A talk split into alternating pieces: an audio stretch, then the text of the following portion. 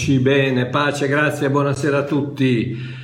Eh, ciao a tutti quanti, dalla Sicilia alla Germania, alla Francia, alla Cattolica, la Cattolica, buonasera Nancy, eh, da Napoli mi sembra, Santina, buonasera a tutti quanti. Ciao Eugenio da, da Pistoia, ok adesso basta perché se no non ce la faccio più, ok.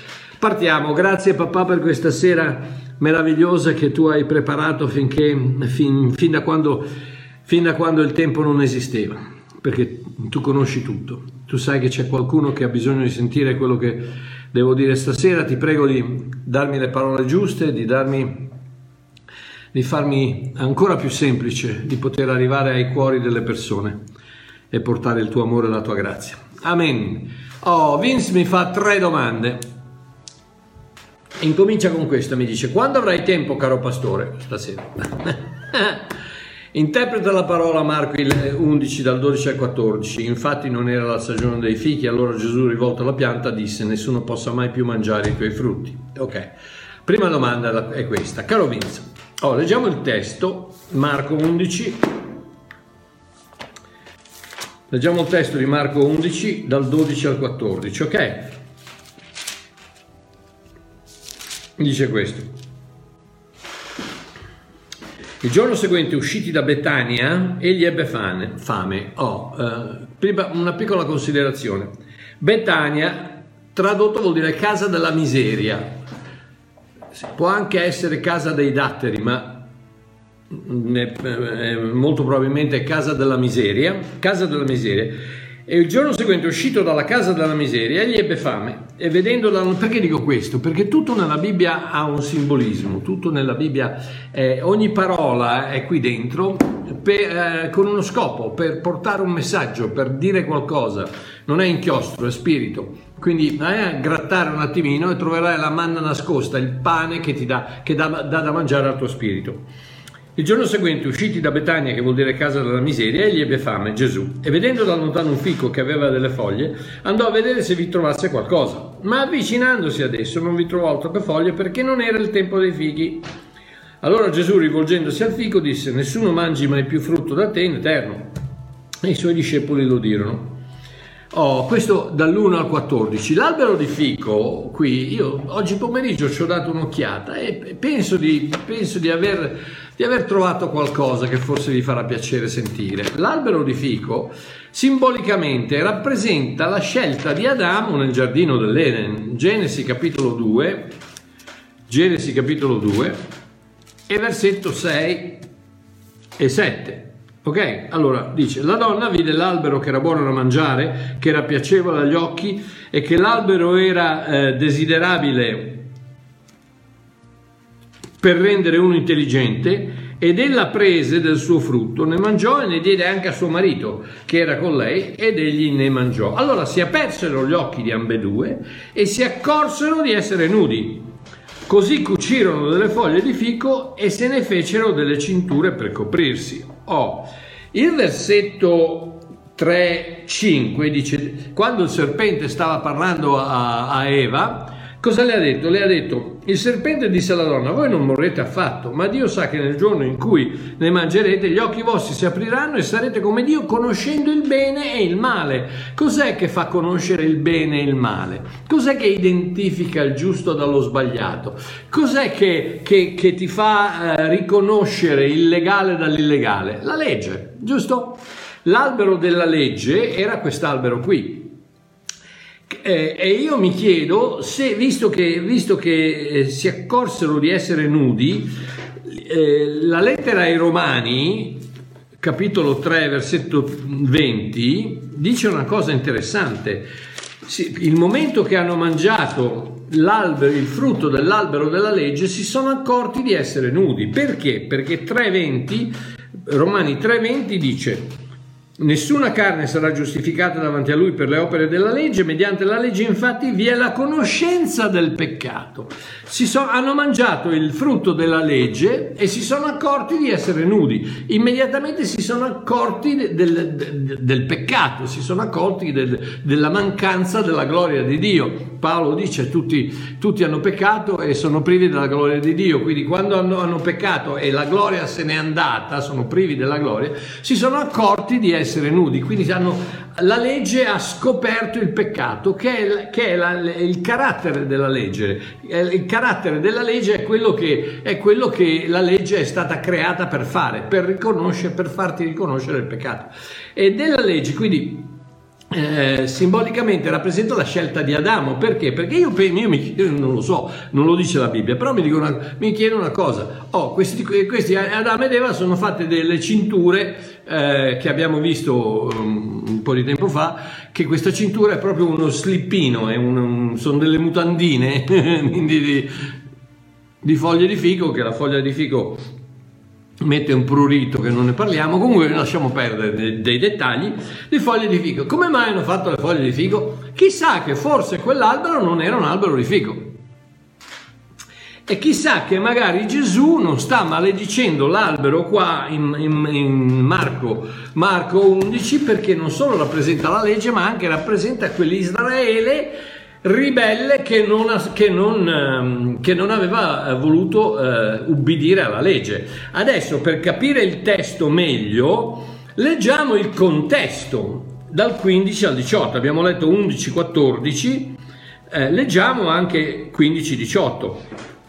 Quindi qui dice 14, dice allora Gesù rivolgendosi al figo disse nessuno mangi più dal frutto da te in eterno un attimino, se questo è il frutto, se questo è l'albero della, eh, simbolicamente rappresenta la legge, Gesù sta dicendo nessuno mangi dal, dal tuo frutto della legge in eterno. Ok? Perché? Perché stava andando sulla croce eh, a creare quel, quell'ombrello di grazia che avrebbe coperto tutta l'umanità. Oh, eh, versetto 15. Così giunsero a Gerusalemme e Gesù entrato nel Tempio cominciò a scacciare quelli che nel Tempio vendevano e compravano e rovesciò le tavole dei cambiamonete, le sedie dei venditori di colombi e non permetteva ad alcuno di portare oggetti attraverso il Tempio. È una lunga storia, ma la, gente attraversava il Tempio portando brocche d'acqua, portando pecore, cioè era diventato un, un, un, un punto uh, comune, senza nessuna, senza nessuna santità, senza nessuna agios, senza nessuna separazione. E Gesù cosa dice? Eh, e non permetteva e insegnava dicendo loro non è scritto la mia casa sarà chiamata casa di preghiera per tutte le genti? Voi invece ne avete fatto un covo di ladroni. Allora gli scribi e i capi dei sacerdoti avendo udito queste cose cercavano il modo di farlo morire avevano infatti paura di lui perché tutta la folla era rapita da ammirazione del suo insegnamento Gesù si rivolge agli scribi, e ricordatevi che, che, gli scribi sono quelli che dicono così sta scritto, fra parentesi, e ai capi dei sacerdoti, contrapponendo Israele a chi? A tutte le genti, in, in, in, in greco pas etnos. Pas etnos vuol dire la, la totalità delle genti, in altre parole tutti, non solo Israele, toglie Israele da, quel, da quello scrigno di, di perfezione, eh, di, di, di, separazione e lo apre a tutte le genti, proprio come ha fatto Davide con l'arca. Qua ha fatto Davide con l'arca che l'ha tolta dal tabernacolo, da dietro il, velo, eh, beh, dalla casa di Obedidum, ma eh, simbolicamente doveva essere nel tabernacolo, dietro il velo che la separava da tutti, e l'ha messa sotto una tenda a Gerusalemme aperta a tutti. La stessa cosa Gesù dice la, mia, la casa di mio padre non è una casa per, per persone speciali, ma una casa per, per qualsiasi figlio. Tutte le gente tutte le genti. Adesso torno indietro al, al, versetto 12 dove dice il giorno seguente usciti da Betania egli ebbe fame, ebbe fame. Se hai fame la legge non ti soddisferà mai. Hai bisogno della casa del padre, hai bisogno di andare a casa dal padre come il figlio prodigo dove c'è da mangiare. che è simbolica della grazia. Quindi spero di averti risposto, stasera andiamo un pochino di fretta perché eh, andiamo di fretta.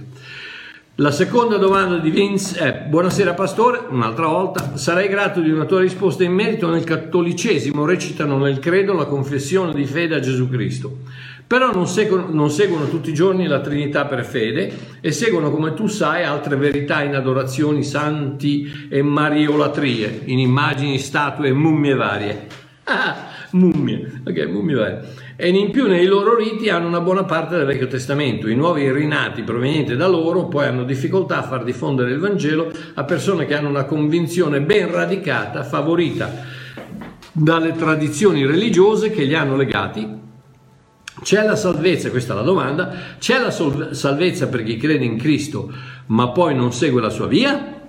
Sì, Vince, la domanda, la risposta in breve è sì, c'è la salvezza per chi crede in Cristo e poi non segue la sua via.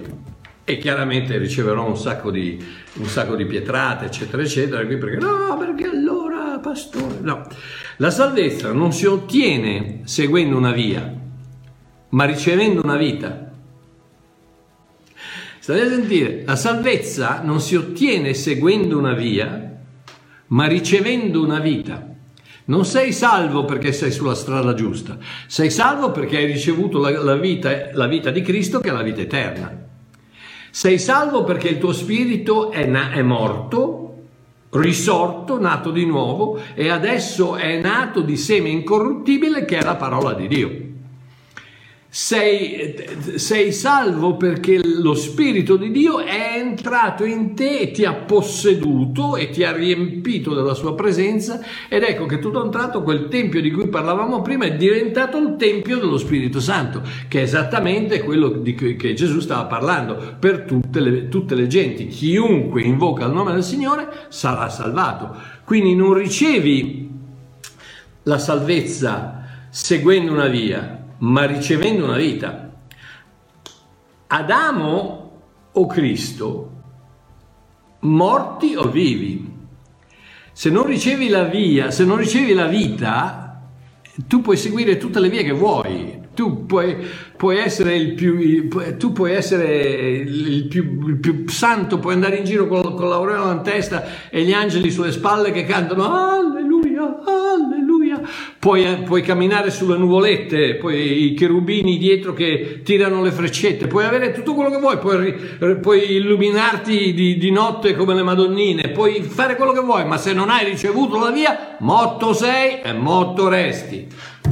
Sei un morto illuminato, ma sei un morto. Sei un morto che cammina sulle nuvolette, ma sei un morto. Sei un morto con l'aureola, ma sei un morto. Sei un morto che si comporta bene, ma sei un morto. Mentre invece se hai ricevuto la via, la vita, può anche darsi che non cammini sulle, sulle nuvolette. Può anche darsi che gli angeli non cantano eh, alleluia, alleluia. Può anche darsi che l'aureola non ce l'hai, ma vivo sei e vivo resti. E quella è la differenza fra i salvati e non i salvati. I non salvati sono in Adamo morti nella carne, capre. I salvati sono in Cristo vivi nello spirito, pecore. Ed ecco perché Gesù, in una meravigliosa scrittura che ancora non, non, non, ho, mai, non ho ancora sentito nessuno predicarci, l'unico che ci ha predicato sono io Sembra che non... vabbè. Uh, in Luca capitolo 9, al versetto 49, Giovanni, Giovanni, che lo conosciamo come l'Apostolo dell'Amore, prese la parola e disse, Maestro, noi abbiamo visto uno che scacciava i demoni nel tuo nome e lo abbiamo proibito perché non ti segue con noi, non fa parte del nostro gruppo, non, non fa parte della nostra denominazione. Quindi gli abbiamo detto di non farlo, no? Ma Gesù gli disse, State a sentire perché questo qui è, questo è, è, è, basilare, è, esplosivo, è, una rivelazione meravigliosa. Non glielo proibite perché chi non è contro di noi è per noi. Gesù in, un, in, in una frazione di secondo cancella tutte le denominazioni, cancella tutte le difficoltà che ci sono fra protestanti, cattolici, battisti, eh, eh, anabattisti, ehm, eh, eh, pentecostali, evangelici, evangelottici, eh, cancella tutto quello che, che, che, è nella mente dell'uomo e dice o sei con noi o sei contro di noi, o sei, o sei in Cristo o sei in Adamo, o sei vivo o sei morto, o sei pecora o sei capra. Pa-bam! Ed ecco che tutto a un tratto la divisione diventa molto chiara, la vita. Se sei vivo, ma non mi interessa se tu eh, vai a fare i salamaleki alla Madonna, se sei vivo, sei vivo. E dice, ma no, ma allora, no, ma quelli non sono vivi, ma chi te l'ha detto? Ma chi sei tu per saperlo? Ma chi, chi, chi te l'ha detto? Le, la, la, Bibbia mi sembra molto chiara di, di, di, di non giudicare, nessuno può dire chi è, chi è, andato, chi è salito in cielo e chi è, andato in, chi è andato all'inferno, nessuno lo può dire. Eh, la lettera ai Romani, capitolo 10. Eh, quindi ci sono solo due denominazioni, i proisti e i contristi e i contriani, I, i, i, proiani e i contristi, Vabbè, eh, quelli, quelli per e quelli contro. Due sole, due sole. Perché? Perché o sei vivo o sei morto. Non, non, non, c'è, non c'è, una, non c'è una, o sei pecora o sei capra. Non, non può essere una, una pecora o una capora. O sei pecora o sei capra, o sei vivo o sei morto, o sei carne o sei spirito, o sei Adamo o sei Cristo. Non ci sono altre ubicazioni nel cristianesimo. Quindi o sei pro per Cristo o sei contro Cristo. Quindi puoi essere un cattolico per Cristo e puoi essere un, un evangelico contro Cristo. Non mi interessa il titolo che ti metti davanti o la, se c'hai Padre Pio, se c'hai San Cristoforo nella macchina o se c'hai Padre Pio attaccato dietro al camion, non, non, quello non mi interessa, quello che mi interessa è sei vivo? Hai la vita, hai lo spirito dentro di te. Anche Paolo dice ai Corinzi, dice abbiamo questo test da, eh, da, da passare eh, che è molto semplice e che è eh, se voi avete lo spirito di Dio dentro di voi. Sapete di avere lo spirito di Dio dentro di voi, in altre parole, sei un cristiano se hai lo spirito di Dio dentro di te. Non se, non se, vai alla messa o se vai in comunità o se, o se, preghi così o se ti fa il segno della croce o se preghi così o se... No, quello, quello lì, quella è la via. Non, non sei salvato per via, sei salvato per vita. Poi la vita produce, produrrà la via. Senz'altro, ma può darsi che magari non la produce subito, magari ci vuole un po' di tempo, ci vuole un po' di tempo per, capri, per capire anche il messaggio della vera grazia, della vera salvezza. Anche i cattolici purtroppo abbiate, abbiate pietà per quella povera gente che è cresciuta, che cresce in quelle menzogne tradizioni, superstizioni nefaste dei, dei, dei santi, dei ceri, delle, delle madonne, delle, delle, dei cuoricini, delle cose, de, de, de, cose, cose, cose, cose, da pazzi, cose da pazzi. Abbiate, abbiate misericordia di loro che crescono così, ricevono un messaggio della grazia eppure nel loro cuore, sapete quanti riconosco io di cattolici che mi, mi mandano i messaggi? Ehm, Babbo Mario, ma io, io, amo il Signore con tutto il mio cuore, ma, ma sono, sono, cattolica, so, ma sono salvata. Ma amore mio, ma se, se, ami il Signore con tutto il tuo cuore, è chiaro che sei salvata. Per, vuol dire che hai, hai, invocato il suo nome, vuol dire che hai ricevuto la sua vita, vuol dire che hai ricevuto il suo perdono, vuol dire che lui è dentro di te, quindi sei salvata. Se poi vai a fare le scemate di andare a, a, a, a confessarti in una scatola di legno con dentro uno vestito di nero, eh, quelle, quelle lì sono affari tuoi. Ci sono invece gli evangelici che invece di fare quello loro pigliano in giro, cioè, i cattolici vanno, vanno, a confessare i loro peccati a, a, a, una persona. Io vado direttamente da Dio e sbagli pure tu, perché i tuoi peccati sono già stati, sono già stati perdonati sulla croce duemila anni fa attraverso il sangue di Cristo e non attraverso la tua confessione. La confessione tua che fai a Dio è, è uguale alla confessione del cattolico che fa all'uomo, non serve a niente perché tu sei stato perdonato in funzione del sangue di Cristo e non in funzione della tua confessione. Ok, uh, quindi c'è una chiara separazione, molto chiara, molto semplice, molto limpida, molto netta, i pro e i contro, Adamo, Cristo, spirito, carne, vita, morte, luce, tenebra, eh, la puoi mettere come vuoi, quella è due, non, non, non c'è via di mezzo. E, e dico anche paradiso, inferno. Il purgatorio non c'è, come non ci sono le pecore, le pecore o le capore, non c'è il purgatorio, non c'è la via di mezzo. O sei in Cristo e vai in paradiso, o sei in Adamo e vai all'inferno. Ok, quindi mi porta alla prossima domanda, di, sempre di Vince, che mi fa, mi dice questo. Anche stasera, 24 maggio, ok, hai fatto vari interventi sui religionisti, però ho pensato, ci sarà una differenza tra la porta grande e quella piccola? Nel proseguimento per la salvezza? Un abbraccio.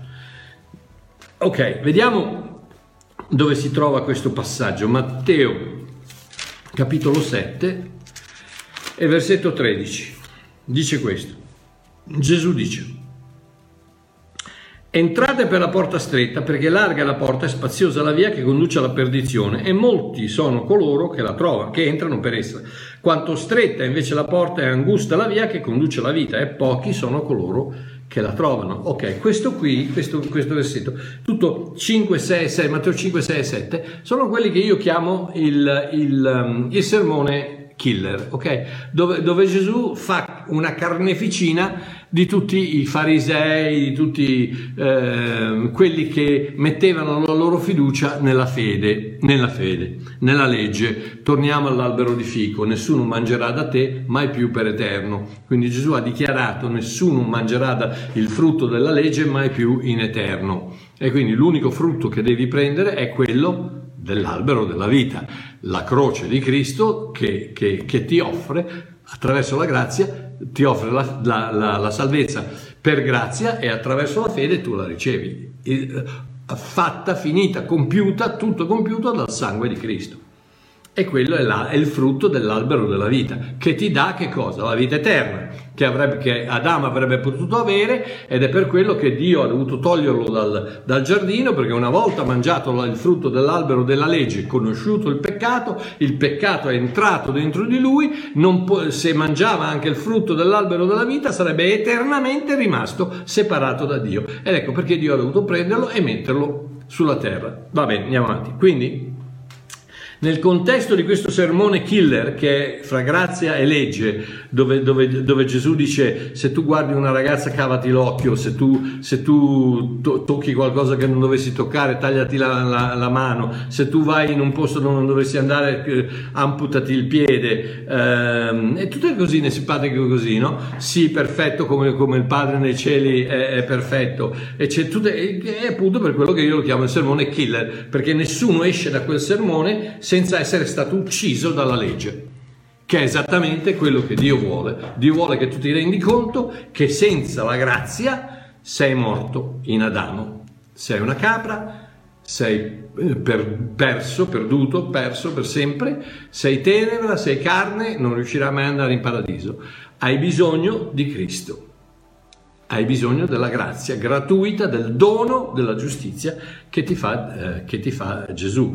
Quindi, cosa, cosa sta dicendo qui? La porta stretta qual è? La porta stretta, la gente dice la porta stretta è quella della santità. No, no, no, amore mio, la porta stretta è quella della grazia. La porta stretta perché larga è la porta spaziosa, la via. Qual è la porta, la porta grande, larga e spaziosa la via? La legge. La legge, tutte le, tutte le, religioni del mondo, tutte le religioni che sono mai esistite, incluso il cattolicesimo, incluso tanti aspetti dell'evangeli, eh, dell'evangelichismo, come si chiama? degli evangelici, pentecostalismo, eccetera, eccetera, incluso tante, tanti aspetti del protestantesimo, è basato sulla legge. Se ti comporti bene sei salvato, se non ti comporti bene non sei salvato.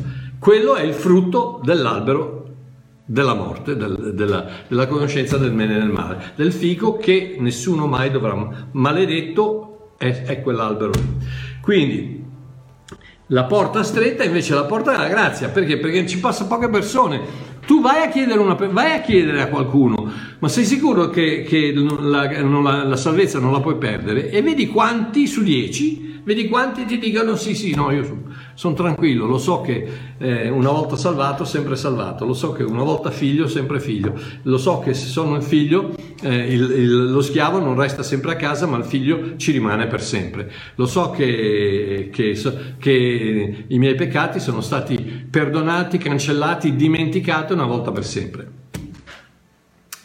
Alleluia, gloria a Dio. Quindi la porta stretta è la porta della grazia, la porta larga è la porta della legge, della religione. E quindi ecco perché io dico il religionismo è tutto, tutto ciò che aggiunge qualcosa all'opera completa della croce, aggiunge qualcosa al, al, al, all'opera completa del sangue di Cristo. Gesù, solo Gesù, 100%, Gesù, 100% Gesù, senza additivi o coloranti aggiunti. Quella è la porta stretta. La porta larga è comportati bene, fai la comunione, fai la cresima, eh, opera, paga la decima, fai questo, fai quello, vai in comunità, canta, eh, fa parte del coro, apri, fai una chiesa in casa, eh, comportati bene, mi raccomando, paga la decima, eh, eh, dai, aiuta, aiuta la, la, la, vecchietta a attraversare la strada, mi raccomando, paga la decima e, e, e così c'è sempre una serie di cose da fare, quella è la porta larga, proprio come i cattolici che ti danno una, una lista di cose da fare, gli evangelici te ne danno un'altra, ma è la stessa cosa,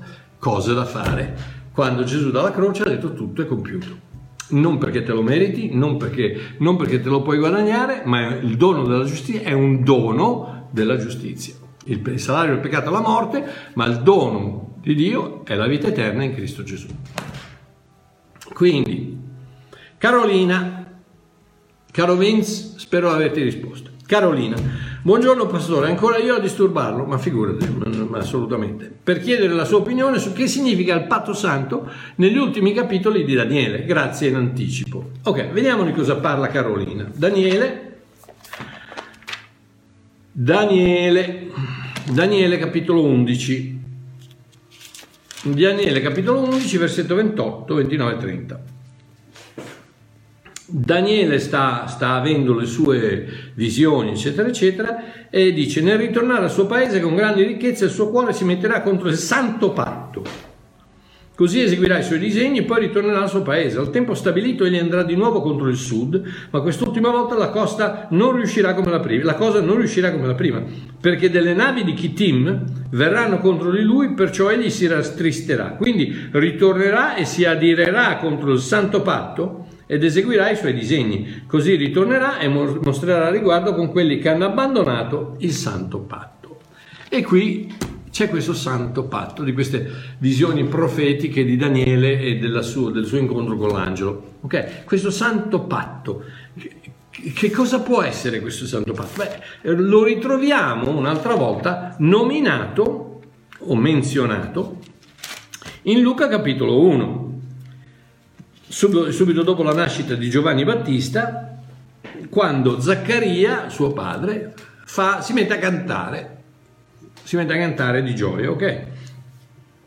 Dopo che è rimasto muto, eccetera, eccetera, al versetto 72, ehm, bah, leggiamo dal 68, dai, dal 67, Zaccaria, suo padre, padre di Giovanni Battista, fu ripieno di Spirito Santo e profetizzò, ricordatevi, fu ripieno di Spirito Santo, state attenti, e profetizzò dicendo, benedetto sia il Signore Dio di Israele, perché ha visitato e compiuto la redenzione per il suo popolo e ci ha suscitato una potente salvezza nella casa di Davide sul servo, come egli aveva dichiarato per bocca dai suoi santi profeti fin dai tempi antichi, perché fossimo salvati dai nostri nemici e dalle mani di tutti coloro che ci odiano, per usare misericordia contro i nostri padri e ricordarsi del suo santo patto, il giuramento fatto ad Abramo, nostro padre.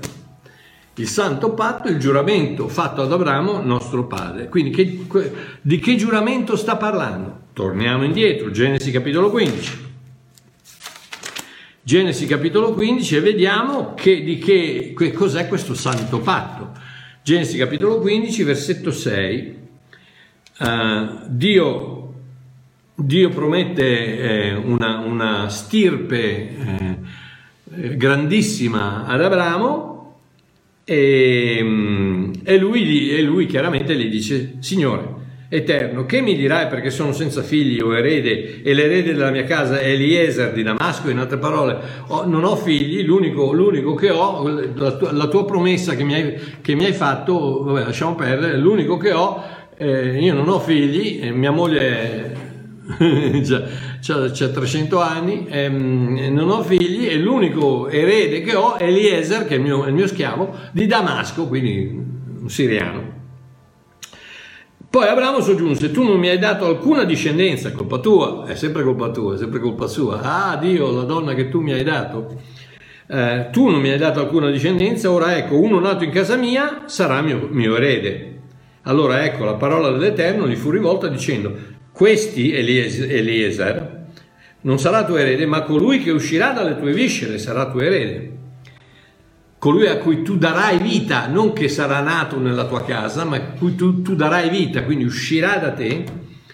Poi lo condusse fuori e gli disse, questo è bellissimo perché era sotto la tenda e sotto la tenda la tua visione è bloccata, vedi soltanto quello che esiste. Dio lo conduce fuori e gli disse guarda ora verso il cielo e conta le stelle, se le puoi contare. Lo porta fuori e tutto a un tratto la visione si apre non è, più il, non è più il soffitto della tenda, ma è il cielo con tutte le stelle e, e, e Dio gli dice guarda se le puoi contare, così sarà la tua discendenza. Ora, teoricamente, non a quei tempi, ma oggi teoricamente uno potrebbe anche contare le, le, le stelle, almeno in un, in, un, in, un, in un quadrato, in una sezione del cielo ma quello che Dio voleva dire è che tu non potrai contare le stelle perché, perché non, non, saranno i figli di Israele, ma saranno i figli di Cristo.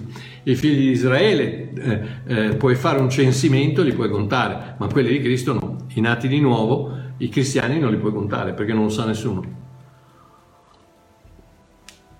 Versetto 6. Ed egli credette all'Eterno che glielo mise in conto di giustizia. credette e Dio lo, fe- lo rese giusto. La fede rende, ti dà la giustizia. La fede, non le azioni, la fede. Poi l'Eterno gli disse, io sono l'Eterno che ti ho fatto uscire da Ur dei Caldei per darti questo paese in eredità. E Abramo chiese, Signore Eterno, da che cosa posso sapere io che avrò in eredità? Allora l'Eterno gli disse, Portami una giovenca di tre anni, una capra di tre anni, un montone di tre anni, una tortora e un piccione giovane. Ok? Cinque animali, due uccelli e tre, tre animali. Ok? Cinque, numero della grazia. Allora Abramo gli portò tutti questi animali, li divise in due e pose ciascuna metà una di fronte all'altra, ma non divise gli uccelli divise in due i tre, quindi 3 fa 6, 6 parti, e 2 più 2, 8. Qui ci sono 2, 4, 6, 8, 8 sacrifici per terra, in un mare di sangue, 8 sacrifici per terra, 8 che rappresenta un nuovo inizio, quindi la grazia ti dà un nuovo inizio, stiamo parlando del santo patto, la grazia ti dà un nuovo inizio.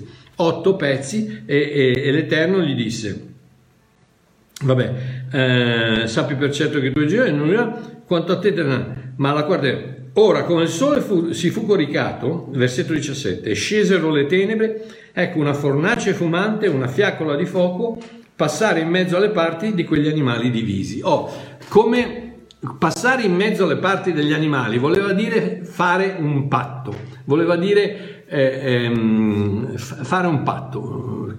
Berit, berit vuol dire tagliare, far uscire del sangue. Um, eh, fare, fare, un patto, quindi una, una, un, del fumo e del fuoco.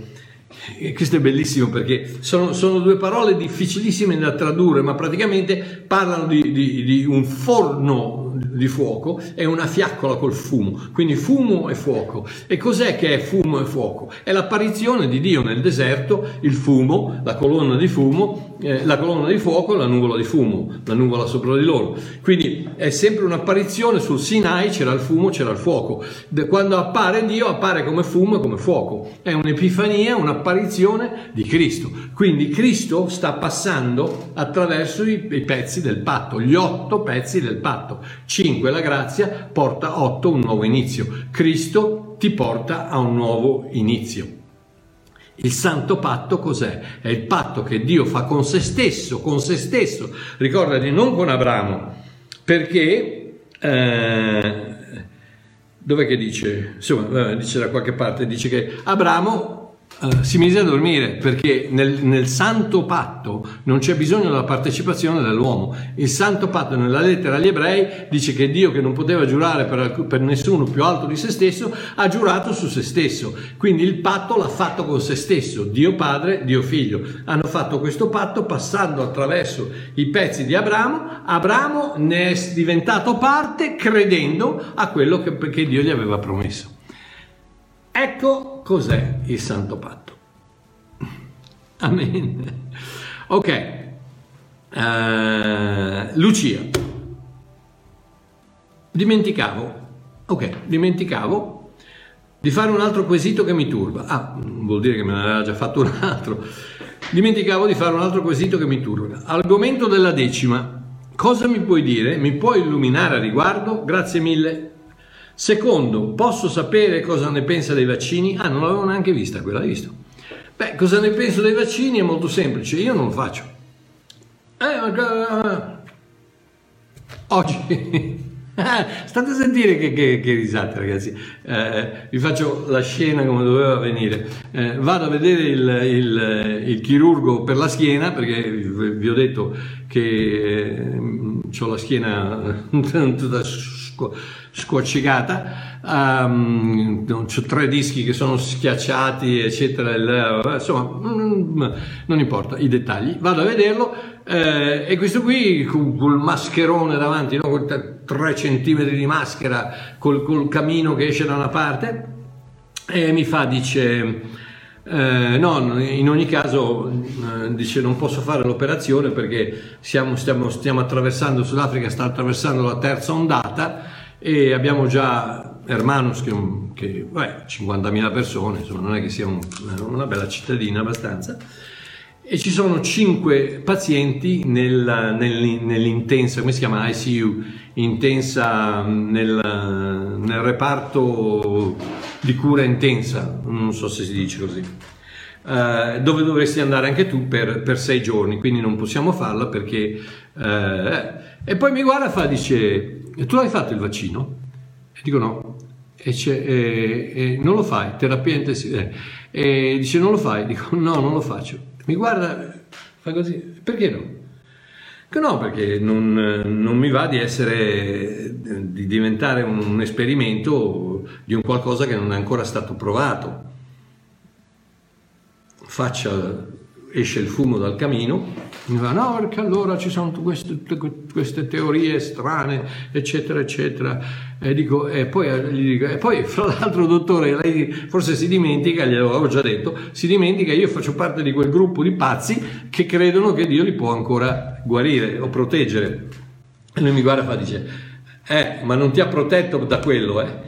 E volevo dire, eh, ehm, No, ma quello lì ha a che fare con, con l'età, non c'entra niente con, con l'età, è, è, l'uso e consumo, è la schiena, va bene. Però dico, qualsiasi cosa succede, io almeno so dove vado. no, vabbè, comunque. Uh, comunque, uh, io il vaccino non lo faccio perché sono affari miei, non, questa è una convinzione mia non, non, dico a te di non farlo, tu fallo, se lo vuoi fare lo fai. Eh, eh, ci sono i vaccini contro l'influenza, ci sono i vaccini contro, eh, contro tante cose. Eh, c'è il vaccino, io ho fatto da bambino, chiaramente ho fatto la poliomelite, ho fatto la, la, la scarlattina, lì, quello che si fa, eh, ne ho fatti di, di, di vaccini. Questo qui non lo faccio, perché? Ma perché sono affari miei, ma perché io penso che ancora non c'è stato abbastanza tempo per poter giustificare una sicurezza al 100% che questo vaccino prima di tutto funziona. E seconda cosa che non produce delle, de, degli effetti anche a lungo termine che magari non, non, succedono subito ma che possono succedere fra sei mesi. Ripeto, questo lo penso io, che non capisco niente di medicina, non capisco niente di, di eccetera eccetera. Quindi non state a sentire Babbo Mario, state a sentire il vostro cuore, state a sentire quello che è è nel vostro cuore quello che vi dice consul, consultatevi con il vostro medico, consultate, ci sono persone che hanno il diabete che magari è meglio che lo facciano, ci sono io ho 75 anni e dovrei farlo, però ho deciso di fidarmi di mio padre, di, di mio abba papà, io e Celeste, tranquilli, ci fidiamo, ci fidiamo di papà. se poi ci siamo sbagliati, come, come ho detto al chirurgo, io almeno so dove vado. ok, quindi la, la, tua prima domanda invece parla della decima, ok? La decima, la famosa decima, e qui mi attirerò un altro, un altro sacco di, di pietrate, ma d'altronde ormai ci sono abituato. Malachia, dov'è che si parla della, della decima? Si parla del, nel, nel libro della Malachia, l'ultimo libro del Vecchio Testamento, dal versetto 8, capitolo 3, dal versetto 8 al 10. Un uomo deruberà Dio, eppure voi mi derubate, e poi dite in che cosa ti abbiamo derubato? Nelle decime e nelle offerte. Voi siete colpiti di maledizione perché mi derubate, sì, tutta quanta la nazione. Oh, sapete io quante volte ho sentito dire le persone, eh, dire, eh, il mio pastore ha detto che se non pago la decima sono, um, sono maledetto.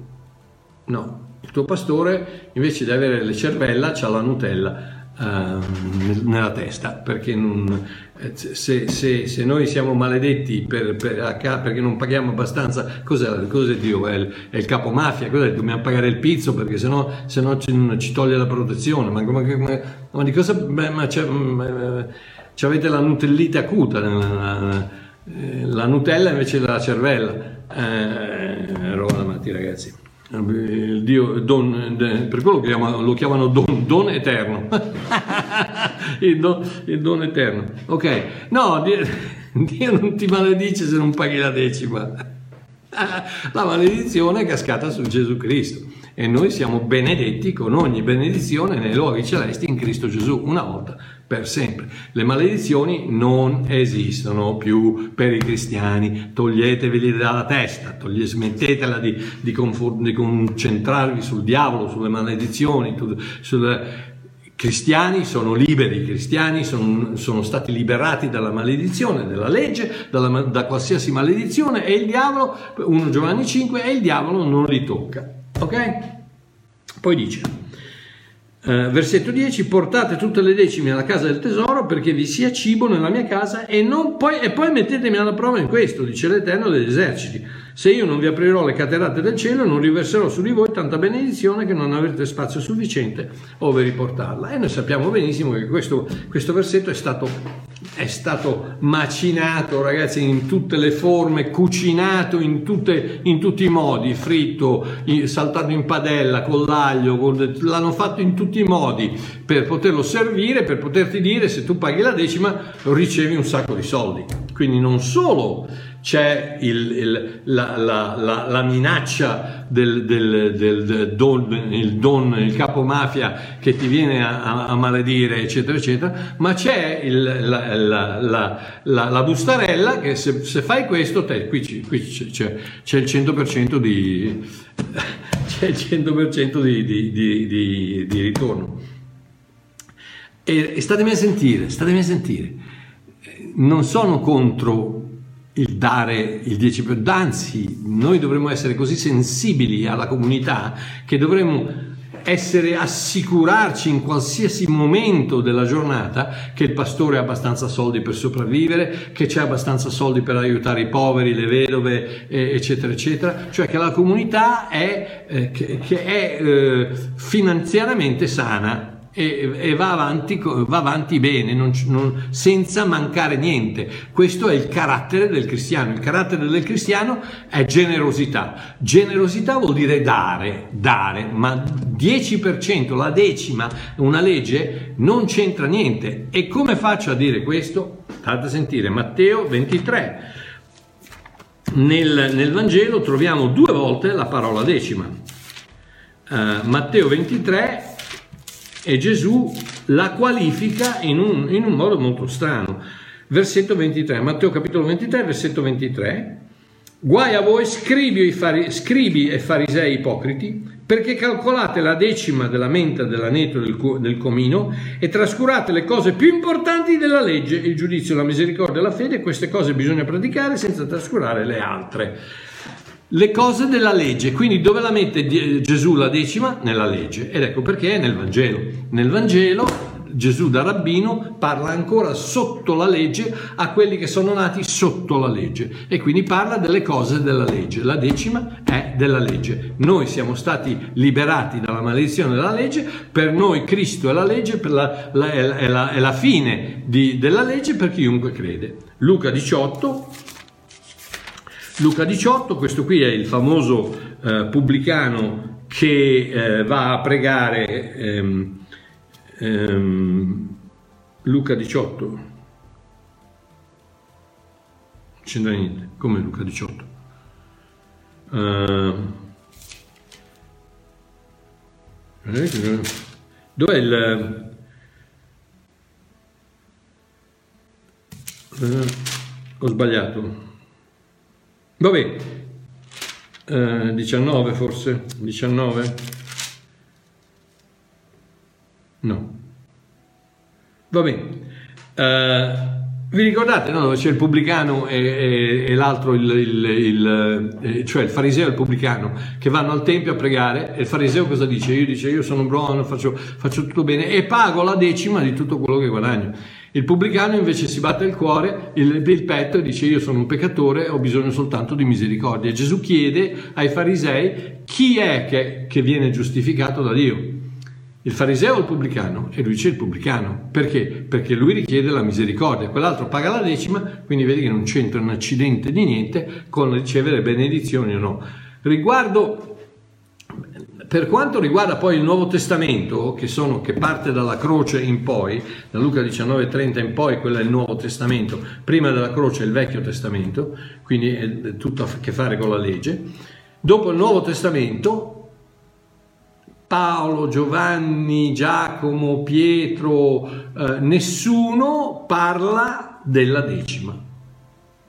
Ma vi immaginate che se, se, fosse effettivamente così importante come la fanno passare tanti, tanti pastori, cosa sarebbe la prima cosa che Paolo dice a Timoteo quando, perché Timoteo era il pastore della chiesa Efeso, eh, cosa, o a Tito, eh, ai, ai, suoi figliocci pastori, cosa gli avrebbe detto? Gli avrebbe detto, voi ragazzi mi raccomando, fate pagare la decima, ricordate ai, ai, membri della vostra comunità di pagare la decima perché se no non, non, andate mica avanti, eh? non ce la fate.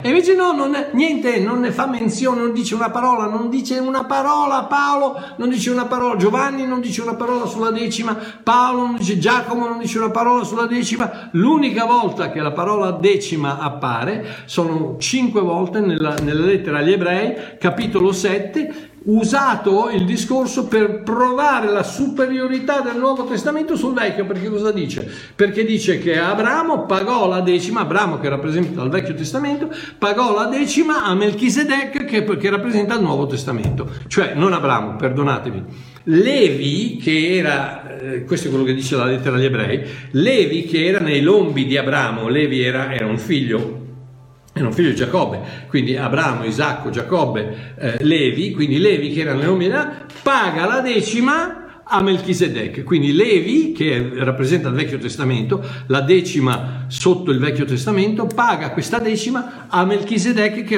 che è, una, è, un, è una figura di Gesù Cristo, rappresenta il Nuovo. Quindi è soltanto il modo per indicare come il Vecchio Testamento si sottopone, si sottomette, si, eh, è inferiore al Nuovo Testamento.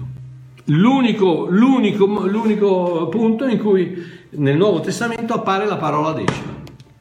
Ebrei capitolo 7, per provare la superiorità del Nuovo Testamento sul Vecchio, altrimenti non appare. Quindi, eh, ripeto, questo non vuol dire 2 Corinzi 9, non vuol dire che non bisogna dare, anzi, anzi, dovrebbe, togliendo la decima, il credente dovrebbe dare di più, dovrebbe dare di più.